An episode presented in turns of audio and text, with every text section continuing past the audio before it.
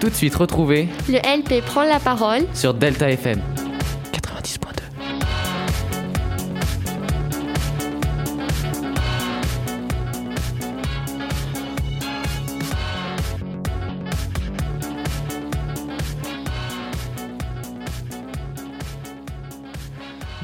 toutes et à tous, vous êtes sur Delta FM 90.2, il est 16h38 et on vous retrouve pour cette nouvelle émission du LP2I prend la parole, émission où les, où les LP1 et LPN parlent et débattent entre eux de sujets qui leur plaît. Aujourd'hui, c'est donc Nina qui commencera sa chronique sur les films et séries de Netflix. Puis Romain nous lira une lettre d'un combattant de la Première Guerre mondiale. On enchaînera avec Noé pour parler, euh, pour parler d'un thème qui, con- qui concordera, vous le verrez, avec la pause musicale qui s'en suivra. Et pour la dernière chronique, c'est Paul qui nous parlera du cannabis et de ses effets. Pour finir, nous, pour finir l'émission, euh, nous irons sur un quiz et avec un débat sur la légalisation du cannabis. Salut tout le monde et bonjour à vous chers auditeurs et auditrices. Aujourd'hui, cette semaine avec beaucoup de réflexion, j'ai décidé de vous faire une petite chronique sur les films et séries qui m'ont touché ou que j'ai beaucoup aimé. Alors c'est parti pour la sélection Nina, voici mon top 5 Netflix. Numéro 1, Stranger Things. Stranger Things, série télévisée américaine de science-fiction et d'horreur. Cette série, sortie en 2016, fait un carton. D'ailleurs, je suis moi-même une bonne amatrice de cette série, avec une intrigue, une intrigue fort plaisante. Pour vous faire résumer, voici l'intrigue principale. En 1983, dans l'Indiana, lorsque Will Bird disparaît de son domicile, ses amis se lancent dans une recherche semée d'embûches pour le retrouver. Dans leur quête de réponse, les garçons rencontrent une étrange fille en fuite. Trois saisons de 12 à 13 épisodes sont déjà disponibles sur la plateforme Netflix. La quatrième saison est prévue pour 2022. Numéro 2, La Casa des Papel. La, La Casa des Papel, série télévisée espagnole cette fois-ci, de drame thriller braquage, est sortie en 2017 et fait un carton. Personnellement, je préfère regarder la série en espagnol avec les voix originales. En effet, regarder un film ou une série télévisée en version originale, c'est-à-dire VO, reste un moyen excellent d'apprendre une langue et de se performer. Cela permet de combiner l'écoute et la compréhension d'un nouveau langage. Et le plaisir, une activité divertissante. Pour vous faire court, huit voleurs font, une prise d'otage dans la maison royale de la monnaie d'Espagne, tandis qu'un génie du crime manipule la police pour mettre son plan à exécution. Cinq saisons de 5 à 6 épisodes sont d'ores et déjà disponibles. La cinquième saison attend impatiemment le volume 2, tourné mais diffusé uniquement le 3 décembre. Parlons maintenant de films, avec un très joli film sorti en 2010 prénommé La tête en friche. Germain, 45 ans, quasi illettré mais pas analphabète, est jardinier. Sa petite vie se résume entre ses potes de bistrot, sa copine Annette, le parc où il va compter les pigeons et le jardin potager qu'il a planté derrière sa caravane, elle-même installée au fond du jardin de sa mère avec laquelle il entretient des rapports plus que conflictuels. Il fait la connaissance de Marguerite, une vieille dame qui a voyagé dans le monde entier et a passé sa vie à lire.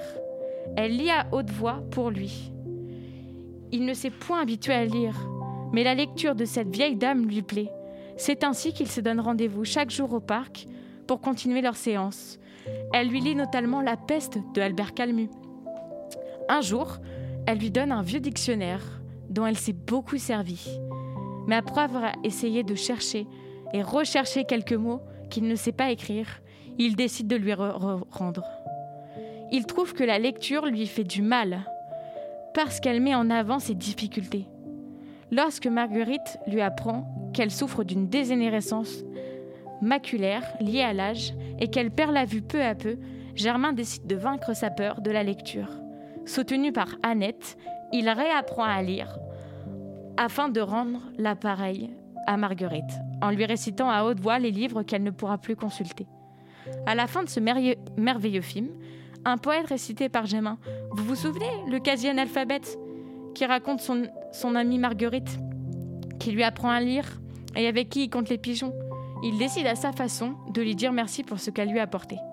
C'est une rencontre pas ordinaire, entre amour et tendresse. Elle n'avait pas d'autre adresse. Elle avait un nom de fleur.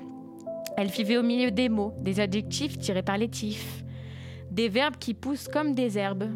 Il y en a qui passent en force, elle, elle est passée en douceur. De mon écorce à mon cœur, dans les histoires d'amour, il n'y a, toujours a pas toujours que de l'amour. Parfois, il n'y a même pas de je t'aime. Pourtant, on s'aime. C'est une rencontre pas ordinaire. Je l'ai trouvée par hasard sur un banc dans mon square. Elle faisait pas trop d'écume, pas plus grosse qu'une colombe avec ses petites plumes. Elle était au milieu des mots, des noms communs, comme moi. Elle m'a donné un livre, puis deux, des pages qui m'ont éclaté dans les yeux. Meurs pas maintenant, t'as le temps. Attends. C'est pas l'heure, ma petite fleur. Donne-moi un peu de toi. Donne-moi un peu de ta vie. Attends. Pour terminer sur cette chronique et laisser la parole à l'un de mes coéquipiers, je décide de vous présenter une série dans mon top. Et je vais vous faire écouter ceci.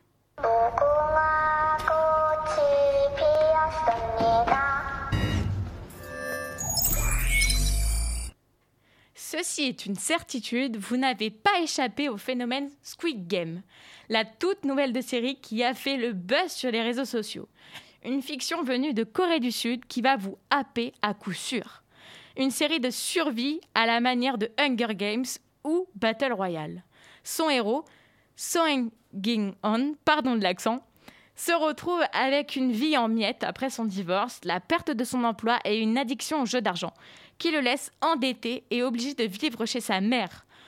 Lorsque sa route croise celle d'un homme mystérieux qui lui propose de participer à des jeux d'enfants comme une impressionnante contre une impressionnante récompense.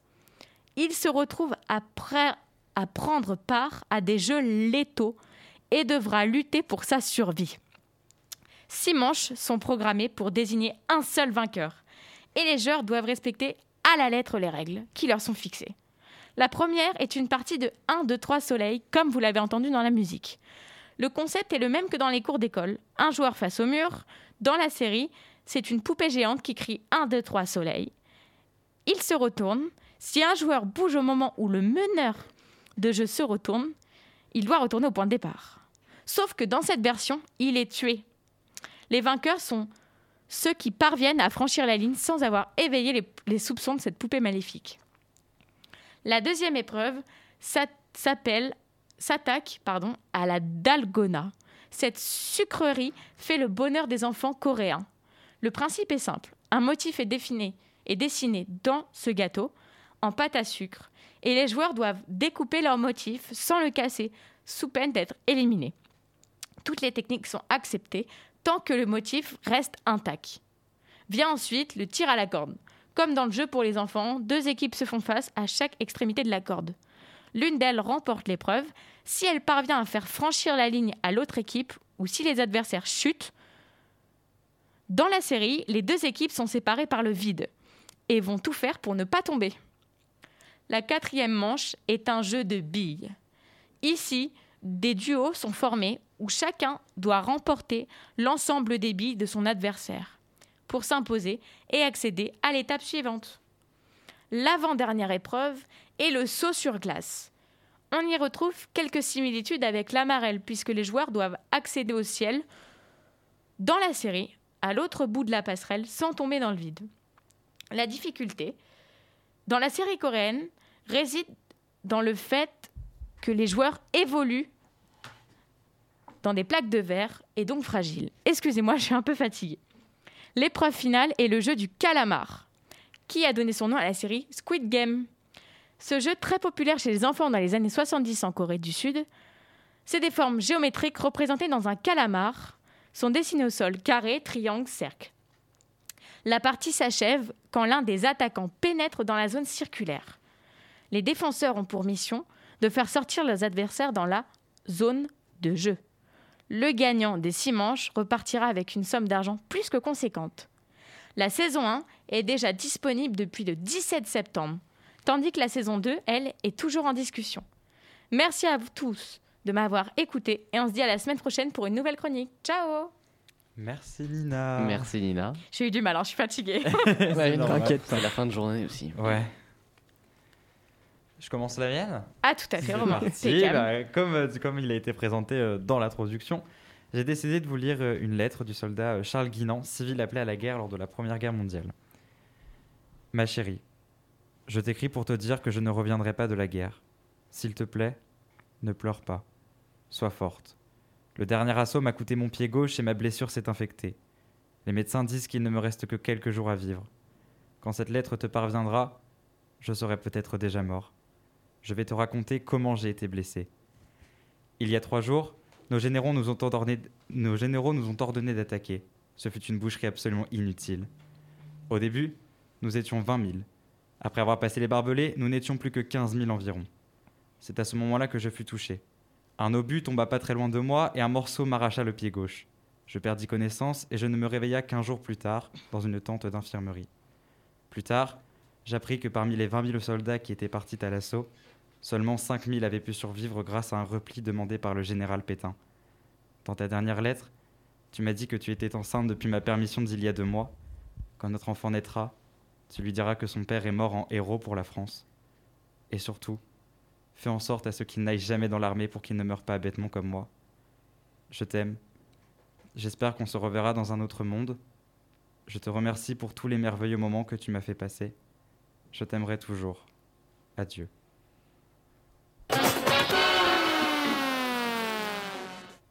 Très belle chronique. Merci beaucoup. J'ai un peu cassé l'ambiance avec Oui. cette lettre. Ouais, complètement. euh, il y a eu un espèce de blanc là, mais moi je connaissais déjà cette histoire. Mais oui, je pense que c'est important Bah, de ne pas les oublier, ces moi, j'ai découvert. J'ai découvert et. Désolé si on vous a foutu euh, clairement le moral dans la voiture. Non, mais ce que j'ai bien aimé, c'est que tu as réussi à nous, en- à- à avec la lecture de ta lettre, à nous mettre dedans et euh, Oui, euh, ça faisait une voix apaisante Ouais. en fait et on était dedans. C'est ça. Complètement. Bref, je vais essayer de. Rafraîchis l'ambiance. C'est là, ça. on, on- on va rafraîchir l'ambiance comme dit Nina. Alors, moi, cette semaine, j'aurai pas ma chronique, les découvertes et analyses musicales Ah, du tricotin. zut. Alors, Mais- la semaine prochaine. Ouais, la semaine prochaine. Mais c'est un mal pour un bien parce que je vais Ah parler oui. d'un film que j'ai eu le privilège de voir en avant-première. Ce film, c'est Les Magnétiques, réalisé par Vincent Cardona, qui sortira le 10 novembre dans les salles obscures. Et il a, il a la particularité d'avoir été sélectionné pour la quinzaine des réalisateurs à Cannes. Donc c'est dans ce cadre que je l'ai découvert. Alors, euh, premièrement, on va déjà écouter une interview que je faite du euh, réalisateur juste après la séance. Et oui, j'ai eu le privilège de faire cette interview. Et juste après, on enchaînera avec une petite critique euh, du film. C'est parti. Alors, je le redis en enregistrement, merci euh, Monsieur Cardona de, de prendre de votre temps pour répondre à cette petite interview. Je vais vous demander déjà, premièrement pour nos auditeurs, de faire un très bref résumé du film pour qu'il se situe un minimum. Alors c'est très difficile pour moi à chaque fois de, pitcher le film, je ne sais pas trop comment le pitcher. Mais alors je peux essayer peut-être de dire tout simplement que c'est l'histoire de Philippe, euh, Philippe Bichon, c'est un, jeune homme euh, qui, ça se passe au début des années 80 et il est, euh, c'est quelqu'un qui a du mal à s'exprimer, qui a du mal à parler, qui est un peu, euh, qui est un peu timide comme ça. Et il s'occupe euh, d'une. par contre, il a, il a, il est geek en fait. C'est un geek de cette époque-là, c'est-à-dire il est passionné de technique, de, de, de rapport, de technique de son surtout. Et il s'occupe d'une petite radio pirate avec son frère qui est lui l'animateur de la radio, qui a une grande gueule, qui a de la- l'aisance à parler, et, euh, les, amis qui sont plutôt d'ailleurs les amis de son frère. Quoi. Et donc lui c'est vraiment le petit frère qui est un peu dans l'ombre, qui s'occupe de la technique, mais qui a un vrai génie, qui a une virtuosité, un rapport à la technique qui est très très euh, intime, euh, très fort, très fusionnel. Et il se trouve que euh, bah, il est convoqué au service militaire parce qu'à l'époque, euh, bah, on faisait encore le service militaire et euh, tous les gens autour de lui, tous son, frère, les amis de son frère et tout, ils ont tous réussi à se faire réformer euh, P4, c'est-à-dire à, simuler, à faire, à, croire qu'ils étaient fous d'une certaine manière et donc ne pas aller à l'armée. Quoi. Donc, et lui, ça le tétanise, il a peur parce qu'il ne sait pas du tout comment réussir à échapper au service militaire. Il va essayer. Il va rater, évidemment, euh, ça va foirer, et il va se retrouver euh, à être envoyé au service à Berlin, donc très très loin de chez lui, à l'autre bout de l'Europe, à Berlin-Ouest exactement, parce qu'à l'époque Berlin est séparé par un mur. Et, euh, et ce qui devait être une sorte de punition euh, de, de- quelque chose un peu horrible, mais en fait pour lui ça va s'avérer être au contraire un moment où il va pouvoir être sortir justement un peu du contexte de son village, de son bled, de la campagne et tout, et d'avoir accès notamment à des radios, à une radio professionnelle britannique qui s'appelle la BFBS, qui était dans le secteur britannique à Berlin-Ouest. Et là, d'un coup, il va exploser. Quoi. Et au moment où il se révèle à lui-même, où il explose, il y a quelque chose, alors je ne veux pas dire quoi, parce qu'il faut voir le film, mais qui le ramène justement à son, à son, à son, à son, à son groupe d'amis, à, son village. Et là, d'un coup, il y a une sorte de dilemme pour lui entre euh, euh, rester, continuer, être, euh, faire son service jusqu'au bout, continuer à travailler dans cette radio, continuer à devenir un peu une sorte de petite star qu'il est en train de devenir, ou alors, ou alors déserter, partir et aller régler les comptes qu'il doit aller régler. Et évidemment, il va, il va choisir de déserter. Et après, le film traite d'une certaine manière de toutes les conséquences que ça va avoir. Je sais pas si c'est. Qu'est-ce que vous en pensez? Ça, ça, ça, restitue un peu l'histoire du film ou pas? C'est juste un, aspect, quoi. Sincèrement, ça, ça restitue très bien l'histoire du film. J'aurais rien rajouté de plus, sinon c'est du spoil, concrètement. Euh, vous, avez, vous, vous l'avez dit justement, ce film traite des radios pirates euh, de la période charnière entre les années 70 et les années 80. Pourquoi justement traiter de ce sujet? Et est-ce que vous avez un rapport particulier avec euh, les radios libres justement? Mais pas, vraiment d'une certaine manière, parce que moi, c'est pas ma génération. je suis né un peu plus tard.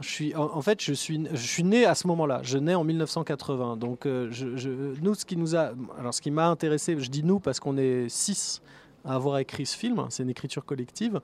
Et ce qui nous a amené à parler de cette, euh, de cette époque et de cette histoire et des radios libres, c'est simplement le fait qu'on est né justement à ce moment-là et qu'on a voulu essayer de faire un film, de raconter une histoire sur l'état du monde l'état de la France en l'occurrence, au moment où on est et voir un petit peu justement euh, euh, on en était où à ce moment-là. Et ce qui nous a frappé, c'était un, à quel point ce monde dans lequel on est est radicalement différent du monde d'aujourd'hui, c'est-à-dire que ça n'a plus rien à voir en vrai. Euh, et donc d'essayer de mesurer cette distance. Et euh, euh, deux, de voir que l'énergie, le, rapport, le rapport de désir, de joie, de, l'impression que qui va, que, qui va rien se passer, l'impression qu'on est bloqué, l'impression qu'on est foutu d'une certaine manière, mais qu'il faut vaille que vaille et absolument faire quelque chose, trouver des moyens de, de, de, de réenchanter chanter le monde, euh, que, cette, que, cette, que cette rage de vivre un peu est intacte aujourd'hui. Donc finalement, sur ce que vous avez dit, le message du film, le ressenti que vous avez voulu faire passer, c'est euh, l'évolution du monde et euh, peut-être le fait que les personnages n'arrivent pas à évoluer, peut-être leur incompréhension du monde qui les entoure. Oui, je pense que oui, il y a de ça. Il y a cette idée que euh, finalement, on est tous, euh, on, vit, les époques se suivent d'une certaine manière et ne se ressemblent pas. Euh, à une époque suit une autre époque, puis encore une autre époque, et à chaque fois, les choses, on est, embarqué en fait dans, un monde qui change de manière accélérée. Presque, le monde change de, de, de, plus en plus vite, trop vite un petit peu pour nous, et qu'on est un peu ballotté, qu'on essaye de s'accrocher comme ça qu'on essaye d'être à la page, d'être à jour, et on se rend compte en vieillissant un tout petit peu, pas beaucoup. Quand on a 20, euh, 25 ans, on se rend pas compte, on a l'impression d'être exactement euh, accroché à son époque, mais très très vite et de plus en plus vite, on se rend compte que finalement, non, on décroche. Et, c'est comme si le monde allait un peu plus vite, un peu trop vite pour nous. Et donc, euh, il faut voir le film pour l'entendre surtout. Le travail du son est très important. Pourquoi avoir mis autant l'accent sur ce travail? Bah parce que euh, c'est un moment particulier, ce, moment en gros du début des années 80, c'est un grand moment de transition au niveau notamment euh, musical. Et donc pour nous, le film, puisqu'il traitait de cette époque-là, il fallait qu'il soit une sorte d'hommage euh, vibrant, extraordinaire à la richesse de euh, sonore, de l'invention musicale euh, de, de, de, de, ce début des années 80. Donc pour nous, c'était indispensable que ce film soit comme une sorte de, déclaration d'amour à la, à la musique de ce moment-là et à ce qui s'invente et à l'énergie de, cette époque.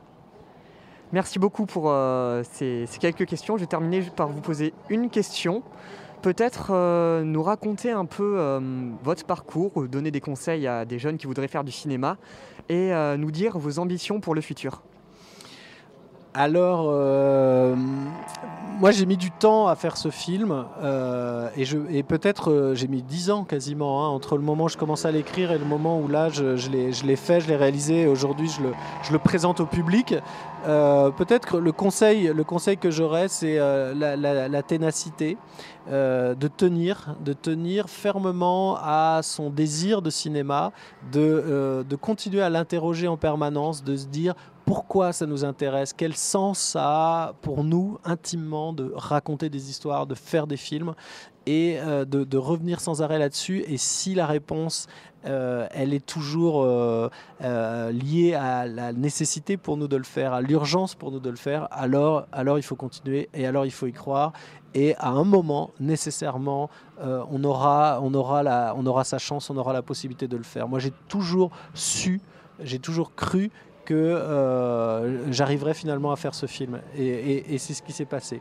Et pour le pour l'avenir, bah, écoutez, euh, euh, là j'ai la chance par rapport à ce film qui, qui, bénéficie d'un bon accueil. On a été sélectionné à la quinzaine. Euh, le film a été sélectionné suite à la. Il a eu le prix SACD à la quinzaine. Il a eu le prix d'Ornano Valenti au festival de Deauville. Il a été sélectionné là. Je, demain soir, je pars à Busan au grand festival du cinéma asiatique pour justement le le montrer, euh, le montrer là-bas euh, en Corée. Pour moi, c'est assez extraordinaire. Je vais aller à Los Angeles, euh, au festival de Kolkoa. Il a été montré à Sarajevo, à Namur, etc. Et, là, je l'accompagne un peu, un peu partout en France. Donc, en gros, ça se passe pas mal. Et j'ai déjà pu, j'ai eu la chance déjà de, de, de, de, re-signer pour un, pour un nouveau projet, un nouveau film avec, avec les mêmes producteurs qui, qui m'ont permis de faire celui-ci et, et voilà, de, commencer déjà à travailler sur, sur un nouveau projet. Mais moi, j'aurais une question pour vous, Euh, si Romain, je peux me permettre. si Qu'est-ce que vous avez pensé du film? Moi, personnellement, j'ai beaucoup aimé, c'est ce que je vous avais dit euh, en sortant de la salle. J'ai trouvé l'aspect l'aspect intime du film, franchement, très réussi et c'est euh, une ambiance que- qui me plaît beaucoup et que je ne retrouve pas dans tous les films, justement. Et euh, cette histoire, que je trouve très bien construite, et les personnages, franchement, euh, je les trouve vraiment géniaux. C'est des personnages qu'on peut retrouver dans la vie de tous les jours, euh, qui nous parlent finalement. Eh bien, ils apportent quelque chose qu'on ne retrouve pas non plus dans les autres films. C'est globalement ce que j'ai à dire à, chaud. Je ferai une critique euh, justement dans, mon émission radio euh, un peu plus à tête reposée pour réfléchir à ce que vous avez voulu dire sur le film. Voilà, c'est globalement ce que j'ai à en dire. Merci beaucoup pour, vos réponses. On, on enchaîne sur la suite avec ma critique de l'émission radio. Merci beaucoup, monsieur Cardona. Merci beaucoup à vous. Merci Noé pour ta chronique très intéressante. beaucoup, Excusez-nous, on a eu un petit souci Oui. de Un petit communication. souci, je suis désolé. C'est pas grave. Bah, du coup, euh, Ça met de l'ambiance, on a rigolé voilà, pendant deux petites minutes. Mais merci beaucoup Noé pour Oui, ta merci. chronique, elle a été Merci. super intéressante. Ce n'est pas terminé. Que oui, il y a la critique du film, Il faut que bien j'enchaîne avec la critique. Alors, le film, j'ai été très surpris parce que c'est pas du tout le genre de film que je vais voir de base. Généralement, je vais voir des gros blockbusters américains. Et là, c'est un film d'auteur français. Et franchement, j'ai été très agréablement surpris parce qu'il m'a beaucoup plu. Le film ne va pas briller de par sa réalisation, son montage ou sa musique. Il va surtout se tenir dans un tout. C'est-à-dire, ce sera vraiment un tout cohérent. Il n'y a pas d'élément qui va surpasser les autres. La réalisation et le montage vont vraiment s'envoler quand il va y avoir les, je les appelle les transmusicales de Philippe, le personnage principal. Et la musique originale va toujours soutenir l'histoire du film sans jamais vraiment prendre le dessus. Après, ce, que je trouve aussi très très cool, c'est que les acteurs, enfin le casting d'acteurs est, composé de visages assez inconnus et ils vont avoir un jeu extrêmement naturel. Et donc, euh, on pourrait retrouver ces, acteurs euh, dans la rue, c'est ce que je disais, on pourrait le- leur parler euh, réellement. Et donc, finalement, grâce à ça, je me suis senti vraiment investi dans le quotidien de, ces personnes-là. Après, c'est vrai que c'est peut-être un défaut, on est tellement focus sur Philippe et euh, autre chose que je ne dévoilerai pas pour, euh, pour risque de spoil, mais que le scénario en oublie parfois de bien développer certains personnages, comme l'ami de Philippe qu'il va rencontrer à l'armée, ou même de faire un peu plus ressentir l'aspect dramatique de ce service militaire, qui au début rebute complètement le personnage principal. Mais comme le film n'est pas axé sur ces éléments de l'histoire, ça reste assez anecdotique. anecdotique pardon. Sinon, j'ai énormément aimé le travail des couleurs, le grain d'époque apporté à l'image qui a été tournée en numérique, et surtout l'entièreté de l'aspect sonore du film, qui contrairement, à ce que l'on pourrait penser ne va pas être un film playlist, mais va plutôt utiliser ses musiques intelligemment par rapport à l'histoire, comme on pourrait le retrouver dans Forrest Gump de Robert Zemeckis. Bref, c'est un film que je conseille vivement pour euh, découvrir un long métrage de qualité et aussi soutenir le cinéma français qui a tendance à être dans l'ombre des blockbusters américains. Donc, dès le 10 novembre, quand Les Magnétiques de Vincent Cardona sortira dans les salles obscures, vous découvrirez et j'espère savourerez ce film franchement inattendu. Merci. On passerait pas à une petite pause musicale, je crois. Et un petit Mais peu bien sûr que là. si. C'est donc la Mais pause oui. musicale.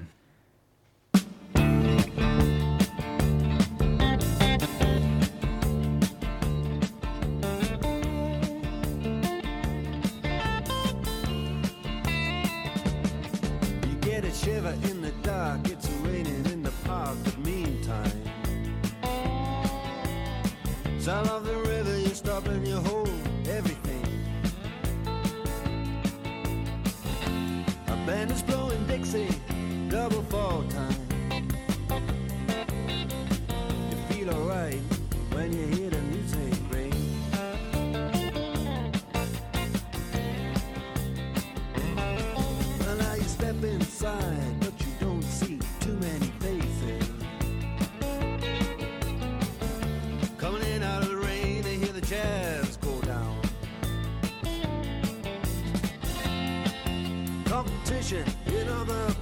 Uh,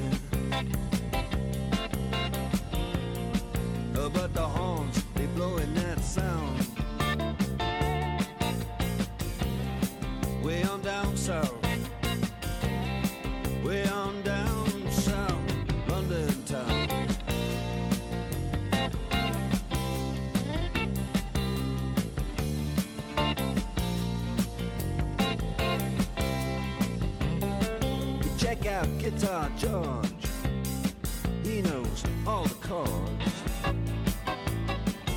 But strictly rhythm, he doesn't wanna make it cry or sing. If then an old guitar is all he can afford When he gets up under the lights to play his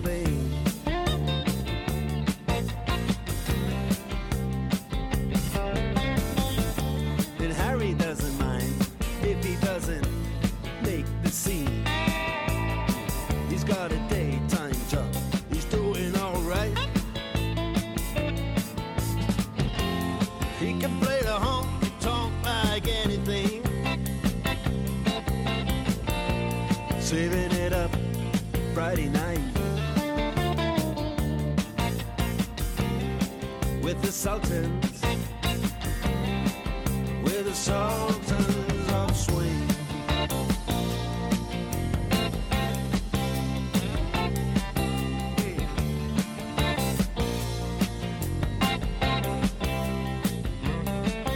And a crowd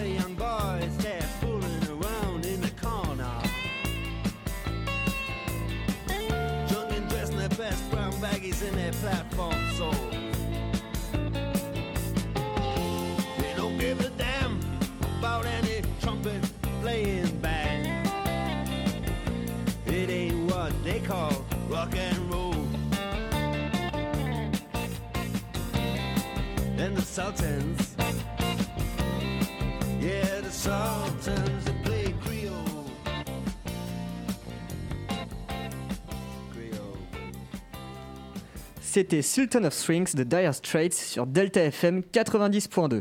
Et maintenant, après cette pause musicale, on retrouve Paul pour la chronique en 180 secondes de la semaine. Alors, je suis très heureux de vous euh, présenter cette nouvelle chronique, toujours en qua- 180 secondes, un peu plus ou un peu moins, ça dépendra de mon débit de parole.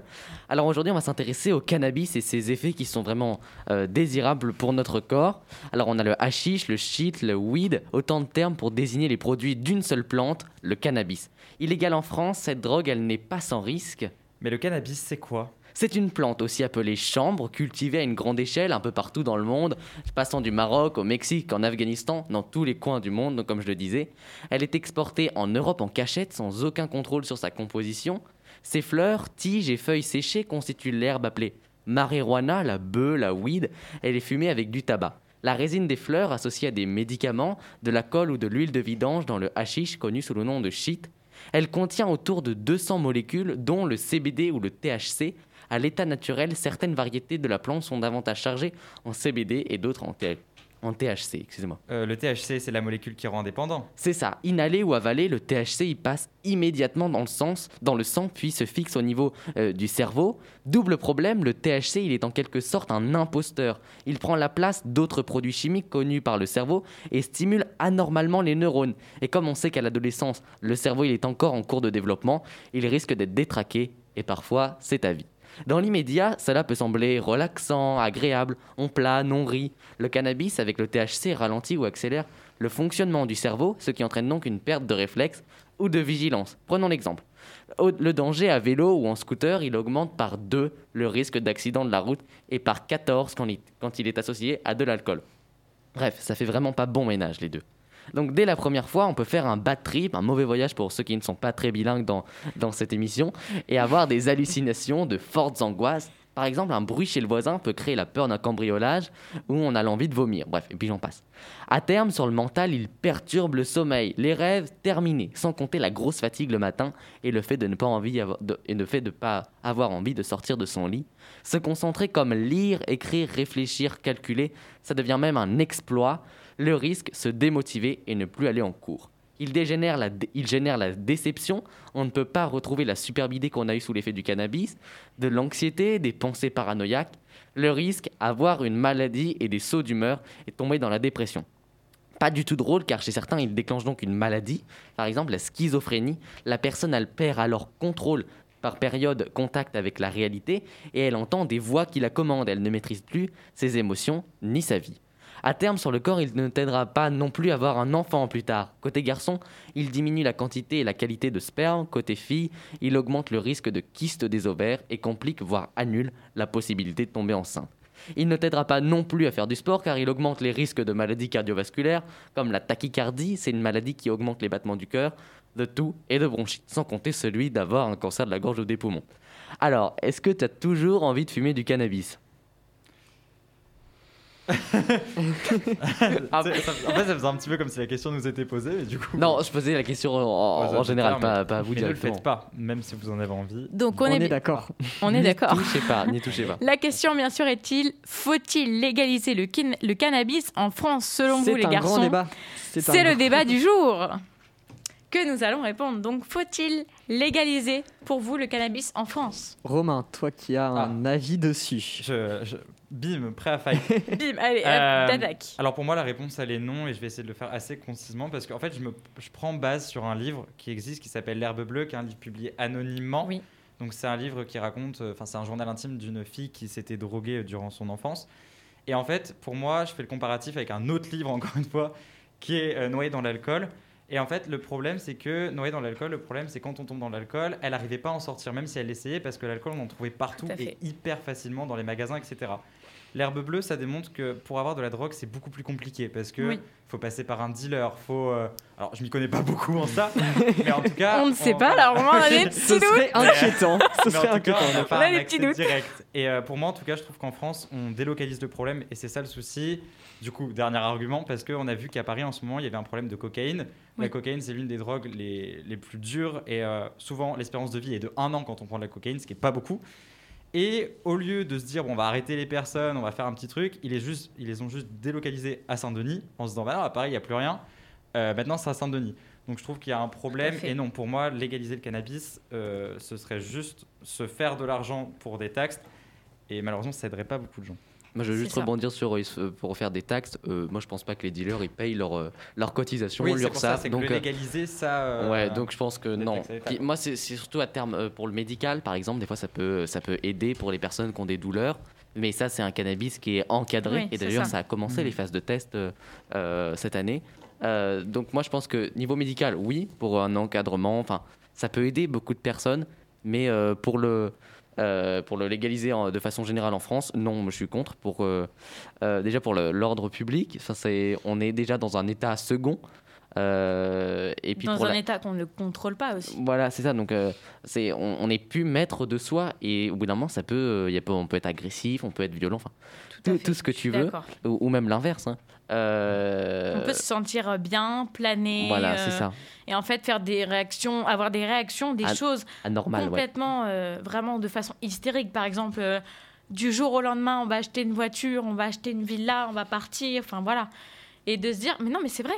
Et de se Oui, dire oui, que légaliser le cannabis en France pour tous, il ne faut pas le faire. Je suis, je suis complètement d'accord. Pas le faire Je pense parce qu'on est assez euh, unanime sur cette question. on est assez unanime. Euh, la semaine dernière, le débat était. euh, L'éducation. ah, c'était l'éducation. hein, L'intelligence rend-elle. euh, Oui, c'était ça. hein. L'école Oui, L'école ça. rend-elle l'intelligence intelligent. Et je pense qu'on avait plus d'arguments pour dire oui, mais moi, tu vois, je pense ça, oui, mais moi, je pense ça. Et là, en fait, de se dire, bah non, on ne peut pas légaliser le cannabis. C'est juste pas possible. Parce que déjà, ça bousille la vie de quelqu'un. Ne fumez pas du cannabis. Voilà. Et Ne évitez fumez pas au- tout court, en au- fait. Ne fumez pas tout court, oui. Évitez de fumer tout court. Justement, c'est, euh, je ne sais pas si vous allez suivre mon avis. Bon, je vais le résumer très euh, brièvement parce qu'il y Ça a, bousille une il y, a, vie. il y a- il y a beaucoup de, points- de points à prendre en compte. Mais si le cannabis est illégal, pour moi, il faut illégaliser les cigarettes. Bah oui, dans ça, ces cas-là. ça rapporte trop d'argent à l'État pour euh, le, Malheureusement. le rendre illégal. Enfin, Malheureusement, ouais. mais Quand on voit Les- qu'un paquet de cigarettes à l'époque, ça coûtait, allez, je, je ne sais pas, hein, mais euh, 3 francs, et qu'aujourd'hui il est passé à 10 euros, plus de 10 euros, ça. plus de Mm. 10 euros, oui, parce qu'il continue d'augmenter le prix. et pourtant, ça n'empêche pas qu'il y ait de plus en plus de Eh ben fumeurs. Mais je pense que quand t'es tellement addict, tu comptes plus. Enfin, En fait, oui, c'est ouais. ça. C'est comme, il a raison, c'est une addiction. C'est une addiction à l'alcool, une addiction à la drogue, une addiction à la cigarette. Et en fait, l'État aura beau augmenter, augmenter tout le temps le prix de la cigarette, ben, les gens qui sont vraiment addicts et qui n'y arrivent pas Ouais. à s'arrêter vont continuer de dépenser leur argent là-dedans. Et tu viens d'ouvrir le débat sur encore un autre sujet, c'est le sujet de l'addiction. Tout à mais fait. je pense qu'on a fait le tout tour. peut être Je sais addict. pas- Euh, Mais je ouais, pense ça. que on pourra peut-être éventuellement. Romain- Romain, Romain qui parler. nous fait Oh là là. Attendez, Ah, ah, laissez-le. En fait, je voulais juste dire que pour moi, du coup, s'il n'est pas légalisé, il y a quand même quelque chose de dangereux parce que du coup, la prise, elle n'est pas encadrée. Bon, elle sera Oui, jamais encadrée, mais du coup, c'est pour ça que je pense qu'il faut surtout faire attention à mettre les moyens pour essayer de prendre en charge. C'est-à-dire que dans l'herbe bleue, on le voit bien, cette fille, elle est fait. seule. D'ailleurs, c'est un très bon voilà, livre, je vous le conseille. Très très bon livre. Elle sait pas Très, comment s'en bon livre. sortir. Et du coup, euh, je pense qu'il y a besoin aussi de mettre plus euh, de moyens dans. euh, Parce qu'en en fait, on nie beaucoup. Mais pour moi, il y a un lien de corrélation entre le fait que la France soit l'un des pays les plus consommateurs de drogue et l'un des pays qui prend le plus d'antidépresseurs. Je pense qu'il y a un lien de corrélation entre les deux et il faut travailler sur ce sujet. C'est ça. Et je pense que le débat de la semaine prochaine pourrait être une question d'addiction. Je suis d'accord. À voir. oui. Ah, Ça, À ça voir, peut faire à le lien. réfléchir en équipe. Mm, Mais oui, euh, surtout ne bousillez pas votre vie si ce n'est pas vraiment quelque chose de médical que vous n'êtes pas surveillé. Surtout que Par la un drogue, médecin ou un c'est interdit en France. La drogue en plus c'est interdit, donc ça vaut une peine de prison. Ça vous Euh, coûtera de l'argent. Ça vous coûtera trop d'argent pour si peu, vie. la vie est si belle. Même dans ce monde un peu compliqué en ce moment, la vie est belle. Vous croyez aux beaux jours qui vont arriver, aux jours heureux, hein, À on Noël. espère. À Noël, mais oui, Noël, tout à fait. Halloween qui est, Halloween, qui est bon. notre saison.